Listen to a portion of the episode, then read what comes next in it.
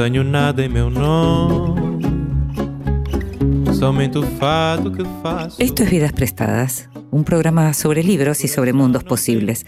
Un programa sobre ficción, sobre ensayo, sobre teatro, sobre teoría, poesía, literatura infantil, cine, música, arte, todo aquello que puede caber en un libro. Esto es Vidas Prestadas, un programa para nosotros, los lectores.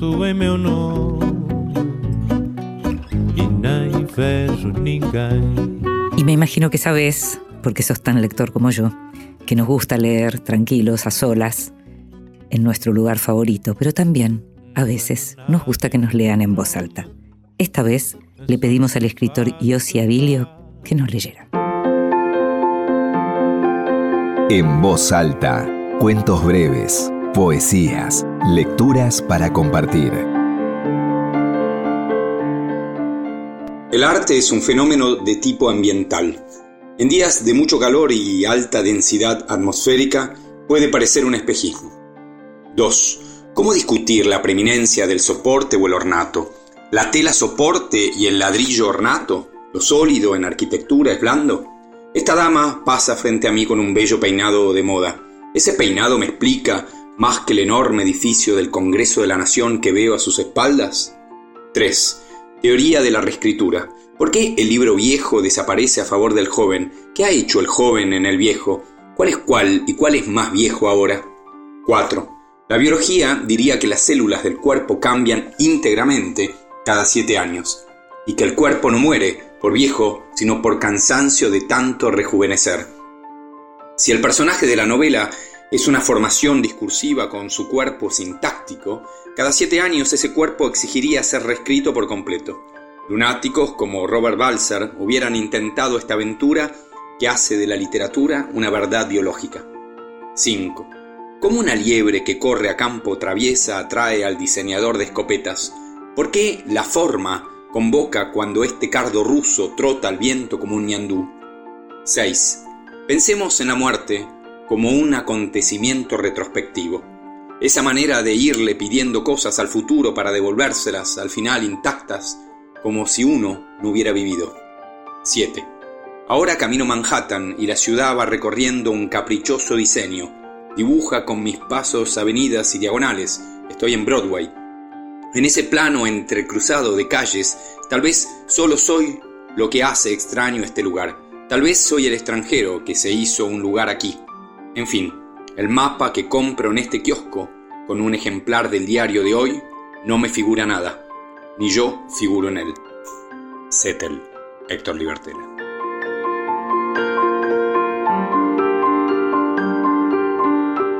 Y lo escuchábamos a Yossi Abilio leyendo un fragmento de Cetel de Héctor Libertela. Yossi nació en Buenos Aires en el año 1974. Publicó, entre otras, las novelas Open Door, Estocolmo, Paraíso, Pequeña Flor, La Serenidad y Vuelta y Vuelta. Sus obras fueron traducidas al inglés, al francés, al italiano, al croata, al hebreo y al turco. Entropía acaba de publicar su última novela, Bu, una novela de la cual leyó fragmentos de los diarios que la componen en un reciente festival Filba durante siete horas. Vidas prestadas. Con Inde Pomeráñez.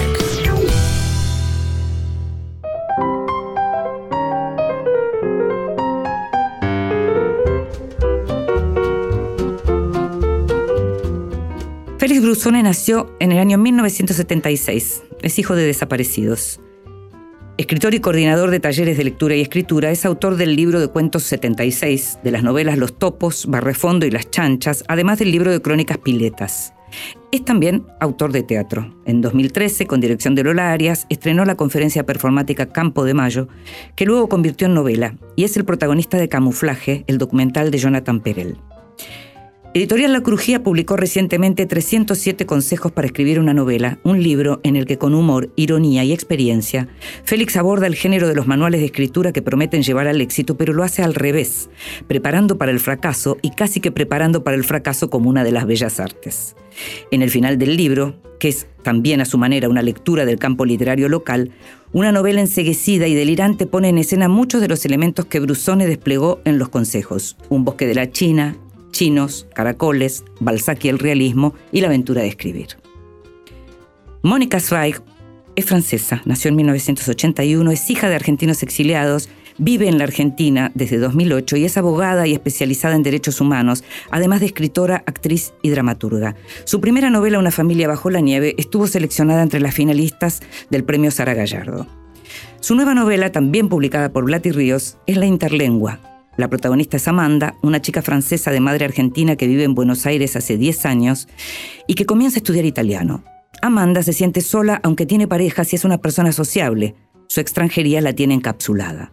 La adquisición de una nueva, una nueva lengua le permite a la narradora reflexionar sobre la comunicación y sobre las particularidades de salir de la lengua materna.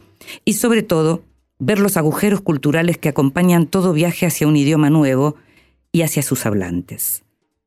Juntos, Félix y Mónica escribieron y protagonizan además Cuarto Intermedio, una performance dirigida por Juan Schnittman que se presenta como una guía práctica para audiencias de lesa humanidad. Bienvenidos, Mónica y Félix, a Vidas Prestadas. ¿eh? Gracias, Inde. Muchas gracias por la invitación. Muchas gracias a ustedes por estar acá. Gracias, muchas gracias. Eh, hablábamos de la guía práctica para audiencias de lesa humanidad y los 307 consejos para escribir una novela, Félix, son una especie de guía. Una especie de guía, yo ahí decía que lo, que lo veía que en lugar de ir al éxito casi que te prepara para el fracaso, ¿no? Eh, es una guía, todos esos consejos que aparecen, que aparecen por un lado por momentos tan pragmáticos y por otro tan poéticos. ¿Cómo se te ocurrió que había que escribir? ¿Qué es lo que te pasó para que quisieras escribir? Esto que por otro lado me hace acordar a otras series que aparecieron en los últimos, em, en los últimos meses. Pensaba, por ejemplo, en el libro de Mariano Quirós y pensaba en el libro para, para lectores de Berti, que acaba de salir, ¿no? Y hay como, como, una, como un espíritu similar que sobrevuela en estos libros. A ellos les preguntaré en otro momento. Ahora te pregunto a vos. Bueno, eh, primero que es un libro que surgió un poco de casualidad porque yo había empezado a escribir estos consejos en Twitter, en mi cuenta de Twitter, como un juego y, y en algún momento una alumna, la gente comentaba y en algún momento una alumna me comenta, bueno, cuando llegues al 10 tiene que ser tal cosa, ¿no? Como una especie de cierre de los consejos, decálogo. Y dije, claro, 10, bueno, entonces sí, el 10 tiene algún sentido de cierre, pero después dije, bueno, ¿Por pero ¿por qué tiene que terminar acá si tengo ganas de seguir haciendo consejos? Y siguieron, y cada vez que aparecía un número redondo, no sé, 50, 100, así, decía, bueno, ¿será acá? ¿No? Me hacía esa pregunta y nunca era ahí. Y siguió. Y de hecho, medio que siguió y sigue. Y podría seguir. Podría seguir, sí. Ah. Eh, así que después vino la editora de. una de las editoras de La Crujía y me dijo si no quería hacer un libro con eso, Sabrina Sosa. Y, y lo hicimos. Eh, ¿Y la novela? bueno, la novela era. Había varias hipótesis de cómo armar el libro más allá de los consejos. Yo tenía una súper ambiciosa que era escribir miles de consejos, que fuera una novela total construida sobre eh, la forma consejo, no, bueno, un delirio. Eh, y entonces, eh, pero bueno, otras ideas eran como me echar experiencias de taller, porque yo coordino talleres. Eh, cosa que empecé a hacer, pero bueno, tenía que hacer demasiadas, no, no tenía mucho tiempo. Eh, y otra era escribir otras cosas, qué sé yo. Entonces escribí esta ficción, empecé a escribir esta ficción del final, a ver si funcionaba. Fue escrita ad hoc, entonces. Sí. No es que había una ficción antes o un tema de, de posible novela y que la, sino que surgió a partir de esto. A partir de esto exactamente surgió, en realidad empezó haciendo un ensayo que, que se empieza a bocetar en los últimos consejos sobre lo que es un ensayo general. Sí. Empieza ahí a armarse. Iba a ser un ensayo, en realidad, un ensayo medio anti-ensayo, ¿no? Un poco Sí. como los consejos, que son un poco anticonsejos. Y empezó a ganar un poco la ficción, ese personaje que anda ahí buscándolo a grito, qué sé yo, y bueno, y quedó un cuento largo. eh, y que bueno, no sé, es como el cierre de, de toda esta aventura de, de escribir consejos, ¿no? Claro, claro. Mónica, el humor Sí. Sí. es muy importante para vos. Sí. me encanta. Me divierte. O sea, es, eh, es cotidiano. Está en la cotidianidad para mí. En la, en la obra, en la performance que hacen, hay mucho humor con un tema muy delicado, pero es justamente lo que revitaliza, por utilizar una imagen que a lo mejor parece una este, mm, parece eh, paradójico con el tema de, eh, los desaparecidos, ¿no? Pero re- revitaliza un tema que suele ser además muy eh, tratado con solemnidad.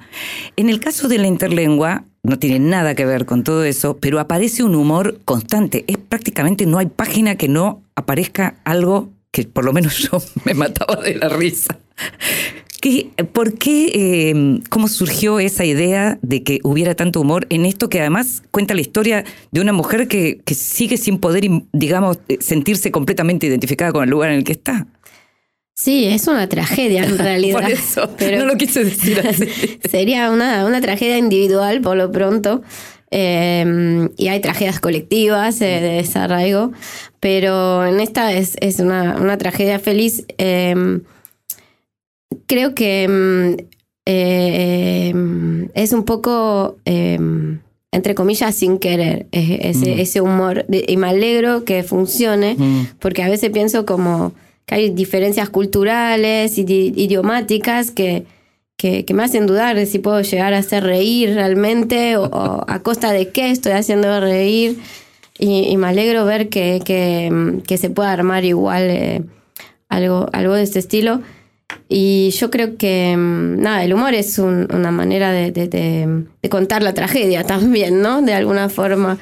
Eh, bueno, hay, hay tragedias y tragedias, pero. Bueno, y hay, y- y perdido hay en- autores y hay autores, porque Sí, en sí. general el humor no es algo, por lo menos, no sé, si yo te- me tengo que poner a pensar en los últimos años, así, eh, narrativa en donde el humor sea tan central, no hay tanto, ¿eh?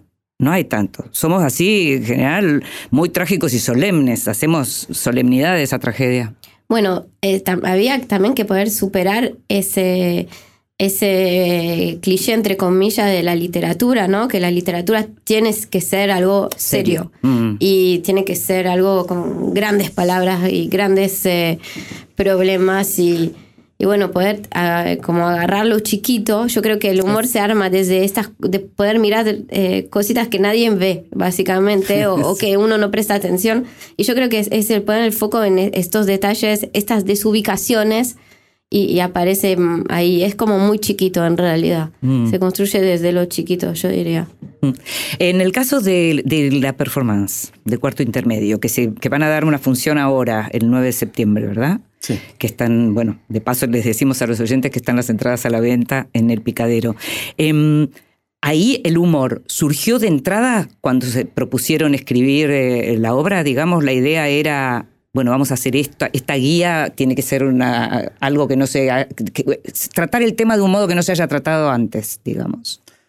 Bueno, eh, desde que nos conocimos con Mónica, que fue en un juicio de lesa humanidad, en el juicio ESMA 3, eh, empezó a aparecer como la idea de hacer algo con el material que ofrecen los juicios, eh, que es muchísimo e inabarcable.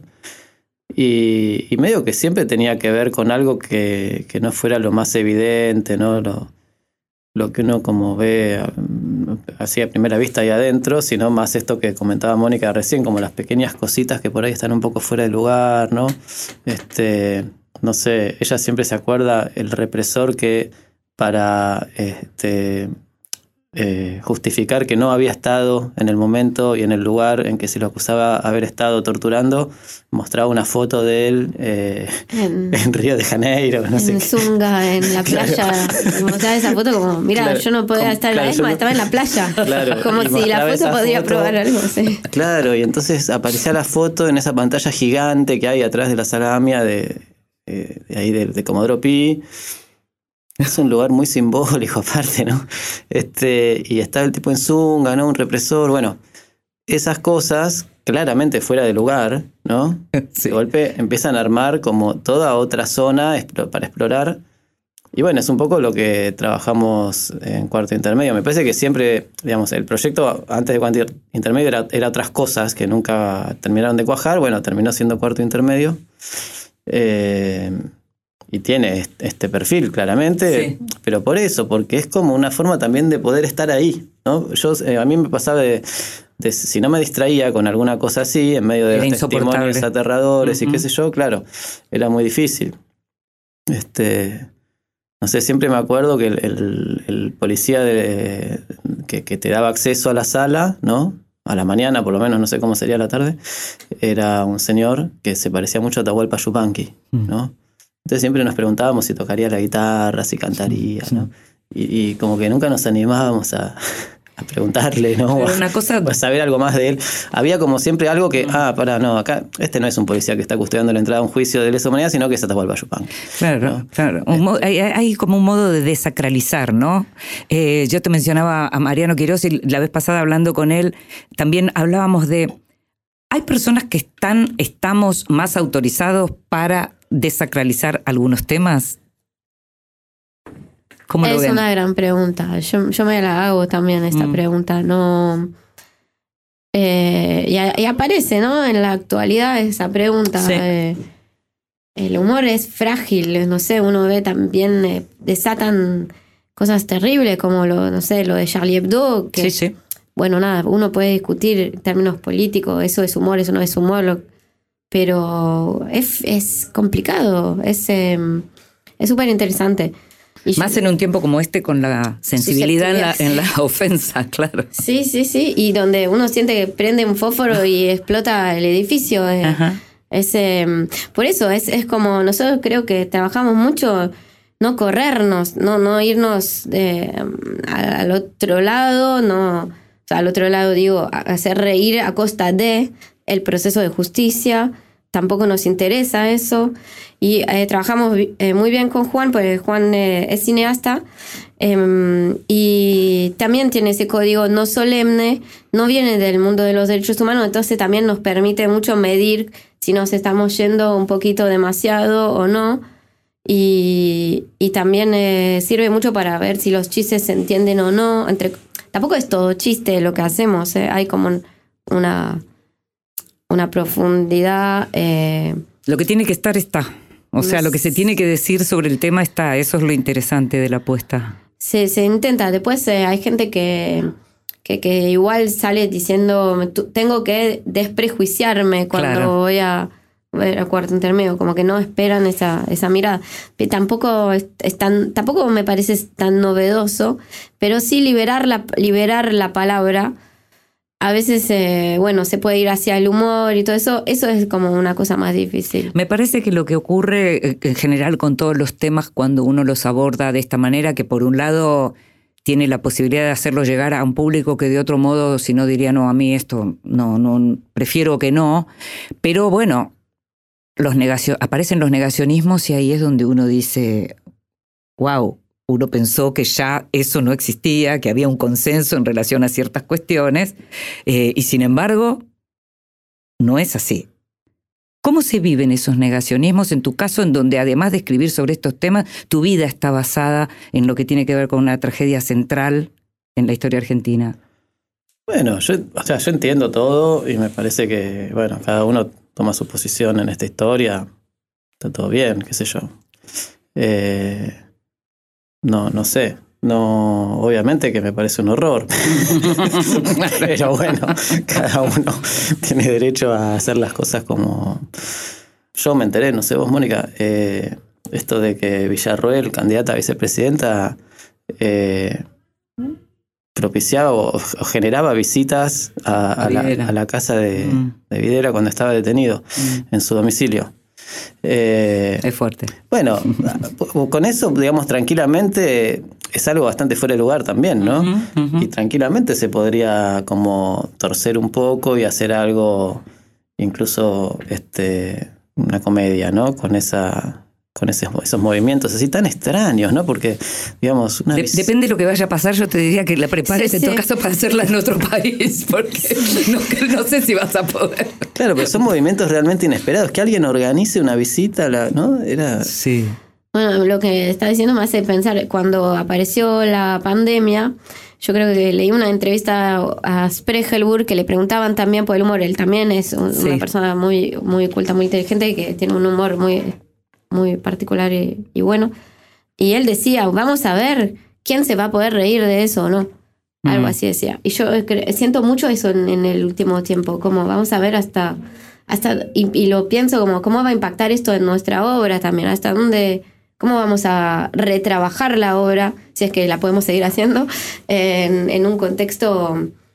eh, En donde, cambiar los consensos, lo que hablábamos donde hay que antes. volver a, explicar lo algunas básico. cosas. Mm, mm.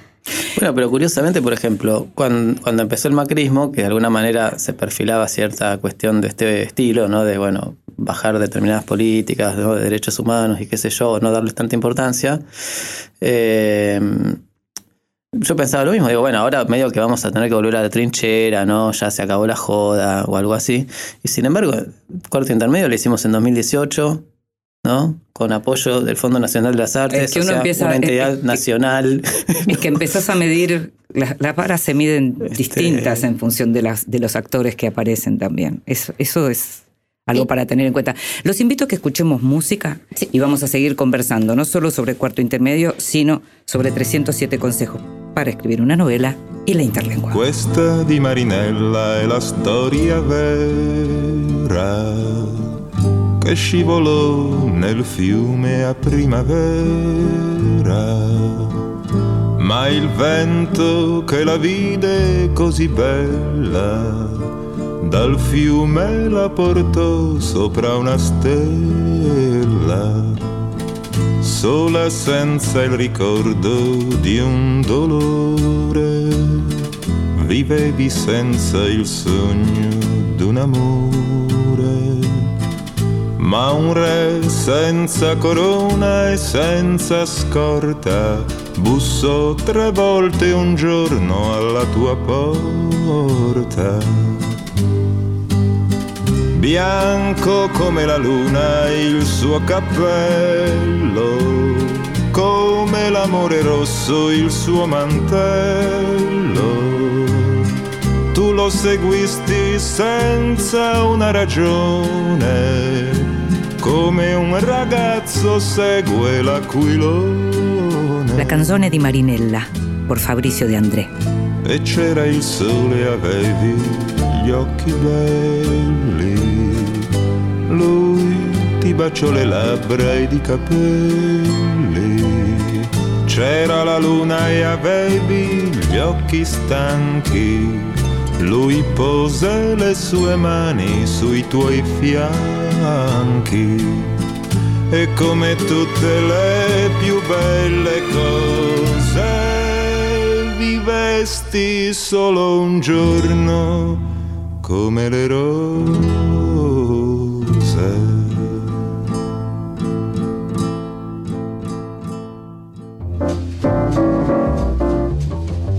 Bienvenidos, libros recién salidos del horno que prometen grandes momentos.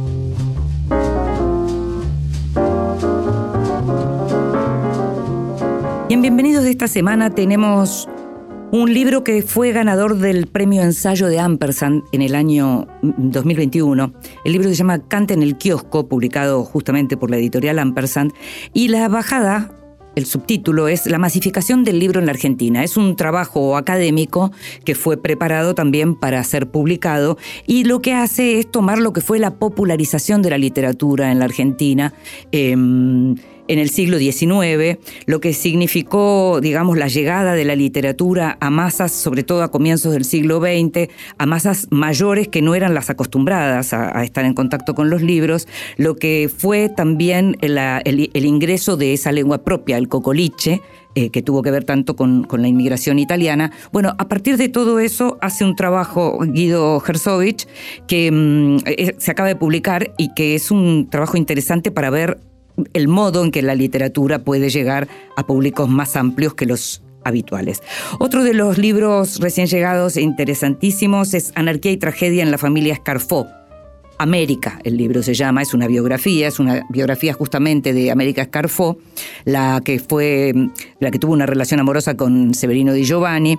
El autor es Ariel Weiner, que en realidad es además el nieto de América Escarfó, la mítica figura del anarquismo.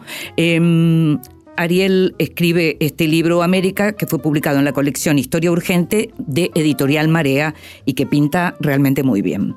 Eh, y otro libro que está muy, pero muy, muy bueno, Se llama Sobre la escritura, la autora es May Sarton, la traducción y el prólogo son de Ivana Romero, eh, y de lo que se trata acá son ensayos de esta escritora belga que creció en los Estados Unidos, murió en los Estados Unidos, ella nació en 1912, murió en 1995, fue do- profesora, poeta, ensayista, novelista. Eh, hablamos en, en nuestro programa de, de Anhelo de Raíces, un libro que nos encantó, que nos encantó, que nos gustó muchísimo.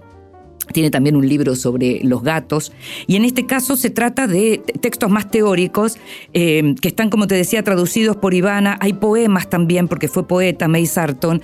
Y es como un- una gran revelación descubrir esta literatura de una autora que escribió 19 novelas, 18 libros de poemas, 15 de no ficción, dos infantiles, una obra de teatro y varios guiones, y que recién estamos conociendo entre el año 2022 y el 2023 todo el tiempo aparecen sorpresas y una de esas sorpresas es justamente sobre la escritura. El libro fue publicado por Salta el Pez.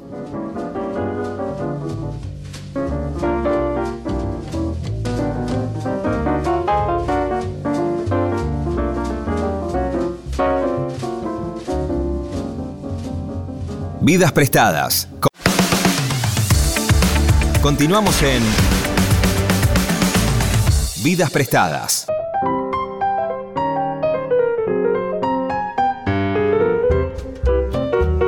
Y seguimos en Vidas Prestadas, este programa sobre libros y sobre mundos posibles, y estamos con Mónica Zweig, autora de La Interlengua, y con Félix Brusone, autor de 307 consejos para escribir una novela. Son autores de otros libros también y de otras obras, pero estos son los, los libros que acaban de, de publicar.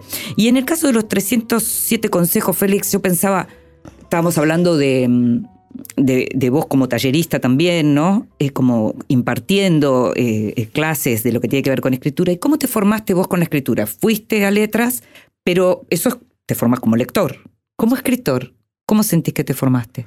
Bueno, justo ayer estaba dando un taller con esto, con el libro, eh, y les decía esto, eh, les contaba un poquito mi formación para introducirnos a cómo se puede llegar a escribir sobre esto y demás, eh, que es en letras, mi formación, eh, y que para mí injustamente a la carrera de letras se le acusa de no formar escritores. ¿no? Como que todos salen de ahí medio enojados, decepcionados, ¿no? Porque no, yo quería ser escritor. Bueno, y no podía, y terminé siendo, no sé, crítico literario, profesor de secundario, bla. Eh, para mí es un poco injusto porque lo que sí forma, y muy fuertemente, es lectores. Y bueno, por algo hay que empezar, ¿no? este, No puede haber escritor que no sea lector. Claro, que no sea lector, que no, que no, digamos, tenga como una mirada muy crítica, ¿no? Sobre lo que lee, que pueda armar tradiciones, conectar libros con otros, qué sé yo, que eso es lo que te enseñan en letras. Y, y bueno, y eso es de alguna manera la pata fundamental. Después escribir, me parece que es una actividad que tiene que hacer cada uno en su casa, tranquilo, tranquila, eh, con sus rituales, con sus locuras, con sus neurosis, tratando de hacer lo que puede, tratando de copiar, tratando de no copiar, no sé, cada uno se las va arreglando. Por supuesto que las instancias de, más colectivas, de compartir talleres con gente, qué sé yo, están buenísimas porque hay cierto saber compartido también que se puede, que puede empezar a circular. Ahora, a la hora de sentarse a escribir, todo eso no está nunca en realidad. O sea, ¿quién se pone a pensar si, no sé, este, el narrador heterodiegético, este, con focalización interna, es el más adecuado para se- seguir adelante con esta narración? O sea, capaz que lo pensás cuando ya lo escribiste y decís, no, no me funciona, entonces tengo que hacer otro. Pero durante... ¿Pero cuándo te sentiste escritor? eh, ¿Ya con los cuentos primeros o...? Sí, yo me parece que, que siempre. claro, eh, cuando la primera vez que escribí, digamos. ¿Ya te sentías escritor? O sea, la primera vez que, que dije eh, quiero escribir como, no sé, eh, yo había leído El Corsario Negro, me acuerdo, un verano, Sí. al- eh, y después de ese verano dije, bueno, voy a escribir una historia de piratas. Y yo dije, ahí ya me sentía escritor. Claro. Entonces estoy escribiendo otra vez El Corsario Negro o algo parecido. Y bueno, y ese es como algo que queda, obviamente que después uno es chico y medio se olvida, va a jugar a la pelota, pero no sé, es eso a que, como que después se va repitiendo en distintas experiencias de, de lectura y escritura, qué sé yo, y Claro. Y fue quedando, digamos, fue lo único que fue quedando de, de mis actividades, digamos, desde, desde la infancia y, y nunca la abandoné hasta ahora. Entonces, bueno, no sé, me parece que desde ahí soy. Claro. Y Mónica, ¿cuándo la abogada se convierte en una escritora? ¿Y por qué? Eh, no, es, a mí me gusta escribir. Y en, en, eh, en la abogacía se escribe mucho. Obviamente es otra cosa, otro tipo de, de- de escritura, otro tipo de llegada, pero hay un trabajo de escribir. Y eh, a mí siempre me gustó escribir. Eh, y cuando era chica, eh, ahora que escucho a Félix, digo, ah, bueno, entonces si volvemos a los recuerdos de chiquito, yo me acuerdo que cuando era chica iba a caminar al bosque con, con mi papá y mi hermana y pensaba, bueno, ahora si vuelvo a casa y tengo que escribir una historia, puedo inventar que van a venir eh, caballeros del tiempo en fantasma y que van a atravesar el bosque. Como- y decía, ay, no, eso es malísimo, seguramente ya existe además. Como que lo que a mí me pasó es que no me lo auto, no me autoricé Mm, a escuchar eso. Durante muchos años no me molestó la carrera de derecho porque justamente le busqué lo que a mí me interesaba, más los derechos humanos, la capacidad de escribir, o sea, yo quería ser más investigadora que, que abogada, pero bueno, acá le encontré un espacio que, que me interesaba en, en el trabajo en los juicios, pero... mm, y después era no, autorizarse, como decir, bueno, no estoy loca, tengo un derecho a sentarme a escribir algo eh, del orden de la ficción y, y no en lo que sí, está todo bien. mm. Me pasó eso a mí. En, tu libro, en este último, aparece una mirada irónica, cínica, eh, también humorística en relación a la feria del libro, en relación a la industria editorial, en relación al panorama, digamos, eh, literario. Si tuvieras que hablar en serio de cómo ves un panorama literario en donde de pronto los que estamos metidos adentro de todo esto no paramos de recibir libros y libros y libros, novelas y novelas y novelas, y, y- y todas argentinas además, porque no es que está llegando todo de todo el mundo. O sea, cada vez tenemos más escritores y cada vez decimos que hay que enseñarle más a leer a la gente. ¿Cómo ves esta situación de, de- de exceso tal vez de, de producción? Bueno, creo que, eh, hablando seriamente, Sí. eh, hay algo, hay algo que, es un, que es un poco así, que creo que tiene que ver eh, con eh, muchas cosas, ¿no? Seguro. Pero hay una que, que es atribuible claramente a cómo se empezó a desenvolver el mercado editorial, que es, bueno, que se publique lo que venga y medio por derrame o por decantación va a quedar lo que, lo que la gente elija, lo que los lectores elijamos, ¿no? Sí. Eh, no sé si es la mejor este, manera de este, hacer el trabajo de, edi- de editar libros. Mm. Creo que De hecho, vos tuviste una editorial, sí, tuvimos cuando éramos eh, jóvenes allá hace mucho Jóvenes tiempo. Hermosos. Sí. Con Hernán Banole y Sonia Uraz y Violeta Brodischer, editorial Tamarisco, que bueno. eh, bueno, nada, era, era ese momento en el que empezaron a aparecer un montón de editoriales independientes. Este, pero bueno, un poco fruto de, de cierta posibilidad concreta, material, eh, de, de hacer libros con cierta facilidad, tiradas cortas y demás. Y me parece que ahí es medio que donde empezó todo este eh, tsunami ¿no? de, de novedades. Y, eh, de hecho, Tamarisco, por ejemplo, y no- pero no era la única, digamos, apostaba como a eso, a la novedad. Yo no sé si no es como un error, ¿no? Mm. Como convalidar así la novedad como lo... Es como toda una discusión también, Claro. porque yo te preguntaba cuándo te sentiste escritor, ¿no? Y es toda una discusión, porque ¿qué es un escritor? Alguien que tiene una obra vastísima publicada, eh, Rulfo que tiene una novela y un libro de cuentos. Eh, o sea, ¿a qué, ¿a qué llamamos un escritor? ¿Quién legitima que es un escritor? ¿No? Por eso digo, me parece que las editoriales eh, medio se corrieron ¿no? de, de ese, de ese rol que han, que han tenido en otras épocas de, eh, bueno, publicar, digamos, ser ellos como los que de alguna manera editan verdaderamente. ¿no? Sí, sí, sí. que- Esa selección, claro. Claro, este, publicamos todo. Es más fácil publicar, bueno, eso es verdad, es una, algo que que pasa, digamos. Ahora no sé cuánto porque es más caro el papel, digamos, hay, hay Sí, ciertos problemas, sí. pero. eh, y bueno, Este, por otro lado, hay como una gran este, oferta de, de escrituras, ¿no? Muchas escrituras. Mm. Eh, bueno, Con, con además el tema de la dificultad de los precios, los precios para todo, ¿no? Los libros están caros, pero está caro todo, eso lo tenemos claro. Pero digo, no es un momento en donde el festival eh, y los grandes lectores pueden consumir todo lo que quieren, porque tampoco, o sea, hay como unas contradicciones, somos muy excesivos. No, a ver, somos muy excesivos, ¿no, Mónica? Uh, no me hagan hablar mal. No, no, me- una hermoso- hermosa excesividad. No, no. Eh, no, eh, no hay que ponerle en- el amor en todo. Eh, eso me, me explicaron un día. Nada, y, y los argentinos le ponen mucho amor a todo, me parece lindo. Así que no sé si es excesivo, me- me- pero mm, el mercado editorial independiente argentino es muy especial. O sea, es un, un logro, un logro argentino. Yo veo, o sea, veo la- las editoriales francesas, está mucho más complicado y encartonado y, y, y acá es, es una mucho más. Sigue siendo difícil publicar, ¿eh? no, no es fácil publicar, pero me parece que está que, que hay una variedad, una riqueza eh, impresionante. Mm. Em, ¿Hablas italiano? No, me encantaría.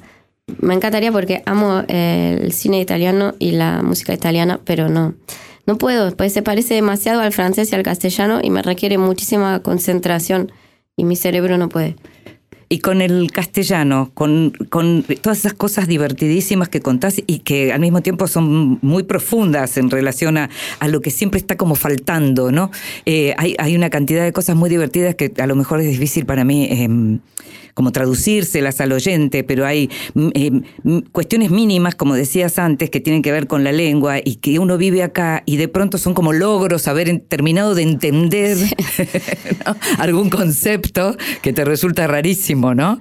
Sí, sí, sí. Y, y algunas palabras de canción, o sea, yo ya está, tipo Espineta y los redondos, yo solté. No, no me va a llegar nunca.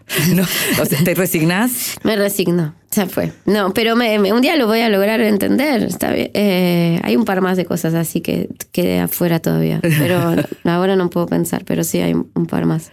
¿Cómo corregiste esta novela? ¿Cuánto tiempo te llevó escribirla? ¿Cómo la trabajaste? ¿Con quién la trabajaste? Eh, la novela la arranqué en el 2019, o sea, antes de. eh, eh, antes de publicar Una familia bajo la nieve, había arrancado a trabajar esta novela. eh, había. mm, estaba un poco cansada de trabajar eh, sola, porque había- la familia bajo la nieve la hice bastante en solitario. Me anoté en un taller que fue el taller de Santiago Liach. Sí. Y, mm, y ahí empecé a trabajar el tema de la lengua y, mm, y me, me gustaba la idea de, de con- transformar clases de italiano en una novela. Y mm, más o menos la mitad de la novela, un poquito menos, la hice en, en, en el taller sin eh, saber qué, qué va a hacer después. Y después lo dejé de escribir porque no lograba eh, ubicar en qué momento del presente la quería ubicar esta novela. Sí. Y cuando surgió el mundial, eh, le, Te dio un ahí escenario dije, perfecto, Esto claro. me da ganas. Claro. Y hablé con Blati Ríos y me dijeron que sí, me dijeron que no era una locura ubicar el presente al momento del mundial, lo cual para mí fue un alivio, porque si no dije esto va a ser una cosa barroca e imposible. Y me dijeron que, estaba, que, que les parecía bien. Y ahí me lo hice en el verano, el verano de este año. De enero a, a abril la terminé. Después en mayo eh, la leyeron en Blatirríos, tuvimos un par de, de, de correcciones y todo eso, Mm. pero en general quedó, o sea, es el, no, no cambió, Pero la historia había surgido antes. sí, eso. En el caso de los de Chino 1 y Chino 2, el narco, General Pacheco, empieza una cosa como completamente delirante, demencial, hay algo de, no sé, como, como un... eh, es- esos delirios de aira. Eh, Trataba de pensar de, de dónde viene esto y pensaba en lo que des- eh, aparece entre los consejos en relación a la aventura, que toda novela tiene que tener una aventura. Explícame un poco ese concepto.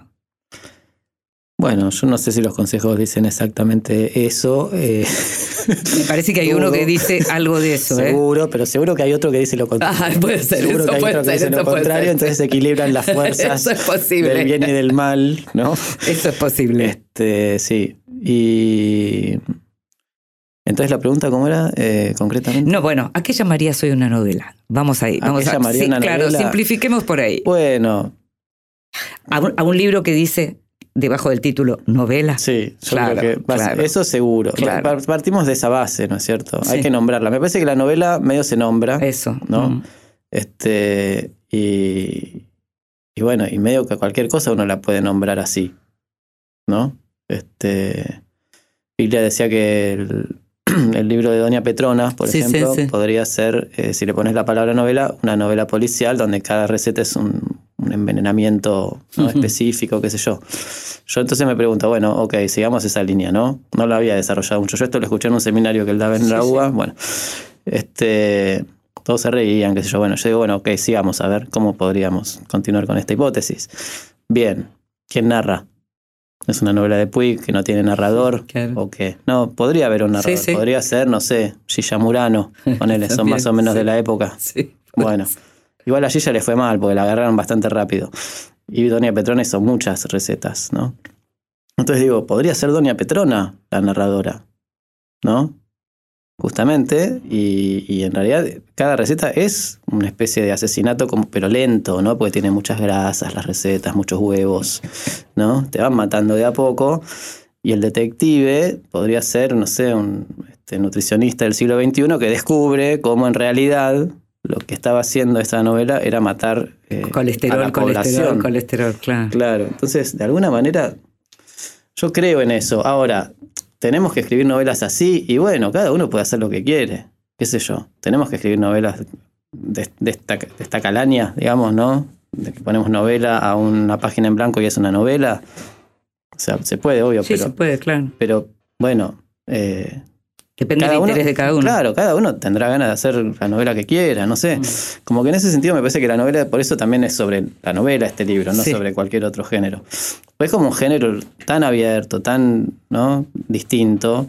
No sé, hoy, ayer lo mismo, le, le- le comentábamos Moby Dick, ¿no? Mm. Que en su momento Moby Dick era una novela muy extraña, ¿no? Cuando se publicó siglo XIX, qué sé yo.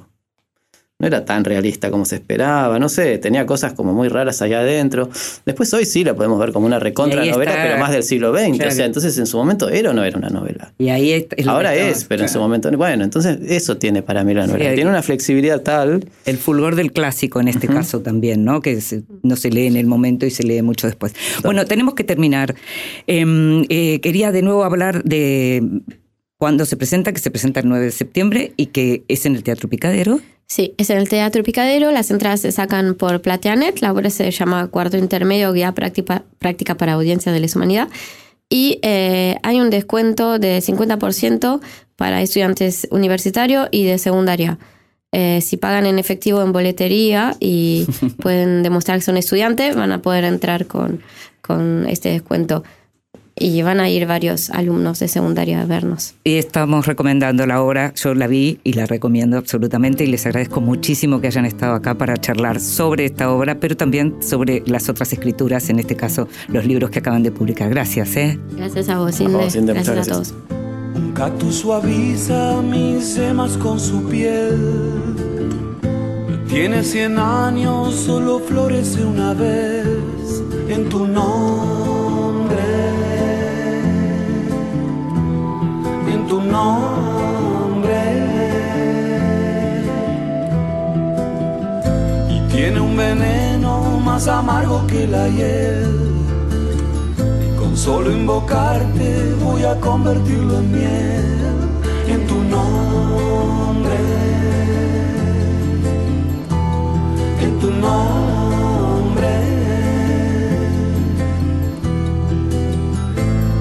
Cuando te busco no hay sitio en donde no estés.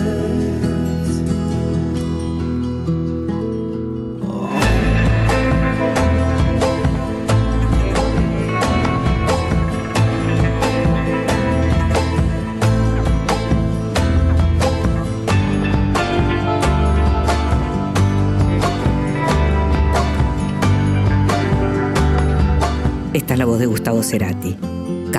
Los médanos serán témpanos en el vértigo de la eternidad.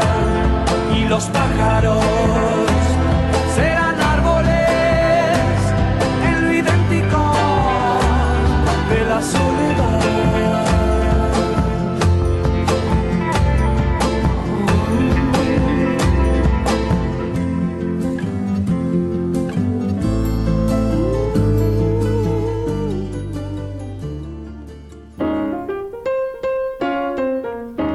Mesita de Luz. Grandes lectores nos cuentan qué están leyendo. Hola, soy Bárbara Belloc, autora de La locura es un bien de familia, un raro texto recién eh, publicado por Random House. Y a ver, en mi mesa de luz, no, no pueden faltar las Upanishads, aquel texto oral sagrado de la India del medioevo, tan misterioso que es, es poesía en estado puro. No pueden faltar los seis cuentos morales de Coetzee, que me parecen una maravilla, como su obra en general. No puede faltar lo visible y lo invisible de Merleau-Ponty. No puede faltar un libro de apariciones de fantasmas, de los cuentos del viejo Edo, de Japón, un libro que tengo en inglés. No puede faltar una conversación entre Silvino Campo y Noemí Ula. No puede faltar el ardor de Roberto Calazo, que también es como un viaje de él por la cultura de la India, cuya literatura y filosofía a mí me, me fascinan mucho. Y estoy mirando de reojo los lomos de los libros que tengo acá. Siempre hay, se suma algo de ciencia ficción. En general, el, el panorama que tengo al mirar a la izquierda a mi mesa de luz cuando ya estoy acostada es muy ecléctico. Y eso, digamos, confío en que eso encuentra alguna clase de orden en mi mente que, que mi razón no podría encontrar. Y la escuchábamos a Bárbara Veloc contándonos qué está leyendo. Bárbara nació en el año 1968 en Buenos Aires. Es poeta, es editora, traductora literaria muy conocida. Publicó nueve libros de poesía y el ensayo Tribus Porteñas. Dirige junto con Teresa Arijón la colección Nomadismos con sede en Buenos Aires, Río de Janeiro y Cuenca. Es coeditora del proyecto Pato en la cara, que es una serie de 14 títulos escogidos que abarcan traducciones originales del portugués y del griego clásico, tragedia antigua y contemporánea, poesía y diario de artista.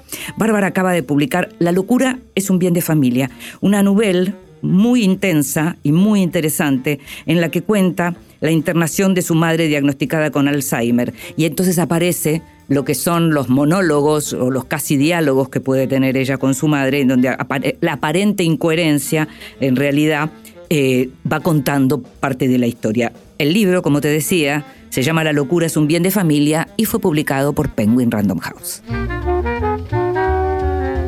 Libros que sí, títulos nuevos y no tan nuevos que son imperdibles. Libros que sí de esta semana. El arte en tiempos de guerra, Germán Padinger. Literatura, pintura, música y cine entre 1914 y 1945. Germán es un periodista muy formado. Tuve la suerte la fortuna de trabajar con él en Infobae varios años. Y mm, mucho de lo que está en este libro fue escrito a partir de notas que, Germán publicó, algunas de ellas incluso fueron premiadas. Y lo que hay es como un gran trabajo de relevamiento del arte en este tiempo entre las dos guerras mundiales del siglo XX, muy bien eh, investigado, muy bien trabajado y muy bien escrito, porque además Germán eh, escribe realmente muy bien. Hay sobre el final además hay unas imágenes que ayudan a, a entender un poco de lo que se habla. En este momento Germán está trabajando en la CNN en español como editor en la CNN. El libro se llama El arte en tiempos de guerra, literatura, pintura, música y cine entre 1914 y 1945 y siempre hay mucha gente interesada en saber eh, todo lo que tenía que ver con el tema de la guerra y de qué modo eso se volcaba en las obras de arte. Esta no soy yo, biografía de Aurora Venturini, eh, publicada por Tusquets. El libro de Germán, perdón, eh, fue publicado por Editorial El Ateneo. Es un, dato para que tengas en cuenta si lo vas a buscar. En el caso de Esta no soy yo, biografía de Aurora Venturini, eh, fue escrita por quien tenía que escribirla, que es Liliana Viola, que es la periodista, la persona, la escritora que acompañó a Aurora Venturini, esta mujer que se hizo famosa a los 85 años luego de ganar con las primas el premio eh, de novela de página 12 en el año 2007. Eh, eh, Aurora vivió unos años más, un personaje increíble que tenía, al momento de ganar con las primas, tenía ya una obra muy importante. Ella con su propio dinero se pagaba las ediciones, porque sus ediciones nunca llegaban a, la, a las grandes editoriales, con lo cual, y las llevaba a las bibliotecas además, con lo cual hay obra de Aurora Venturini previa, eh, pero porque la bancaba ella, ¿no? Bueno, de todo eso eh, se cuenta en esta biografía que fue publicada por Tusquets. Te decía, tal vez leíste Las Primas, si no, siempre estás a tiempo de leerla. Y además Tusquets está publicando toda la obra de Venturini. Eh, en este momento va todo el tiempo está publicando nuevos, nuevos títulos. Una autora diferente que hizo algo nuevo con la literatura en un momento que ella ya era grande, es decir, lo había hecho mucho antes y nos enteramos bastante después. Eh, y después un libro que yo no había leído en su momento, que lo leí ahora que vi la película, vi The Quiet Girl, una película irlandesa que me encantó.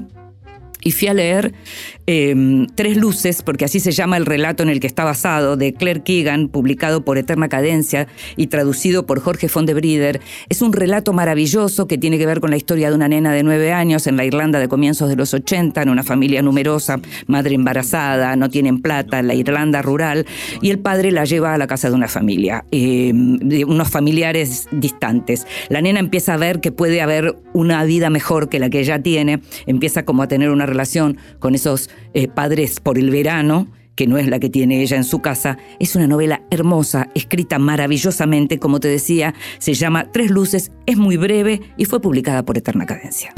Não tenho nada em meu nome, somente o fado que faço. Meu coração não tem.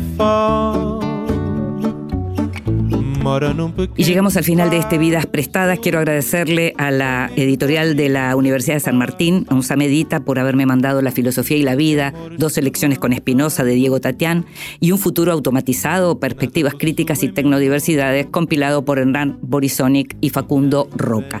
Sabes que vas a poder escuchar este programa cada vez que quieras en la página de la radio o en tu plataforma de podcast favorita.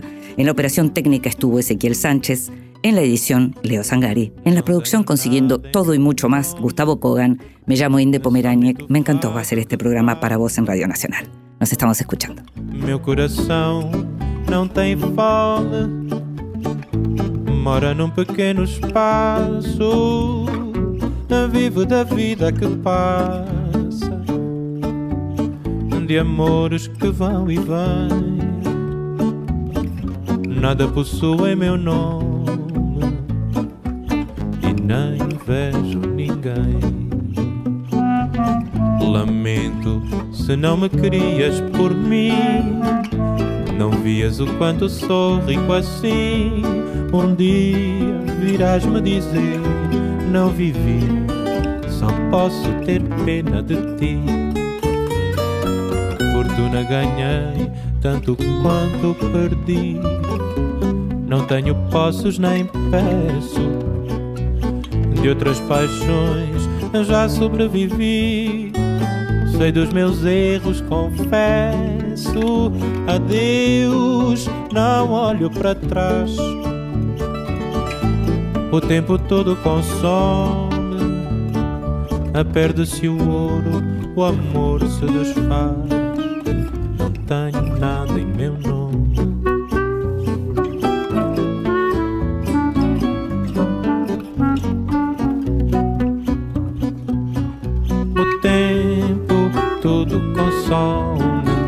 Não tenho nada em meu nome. O tempo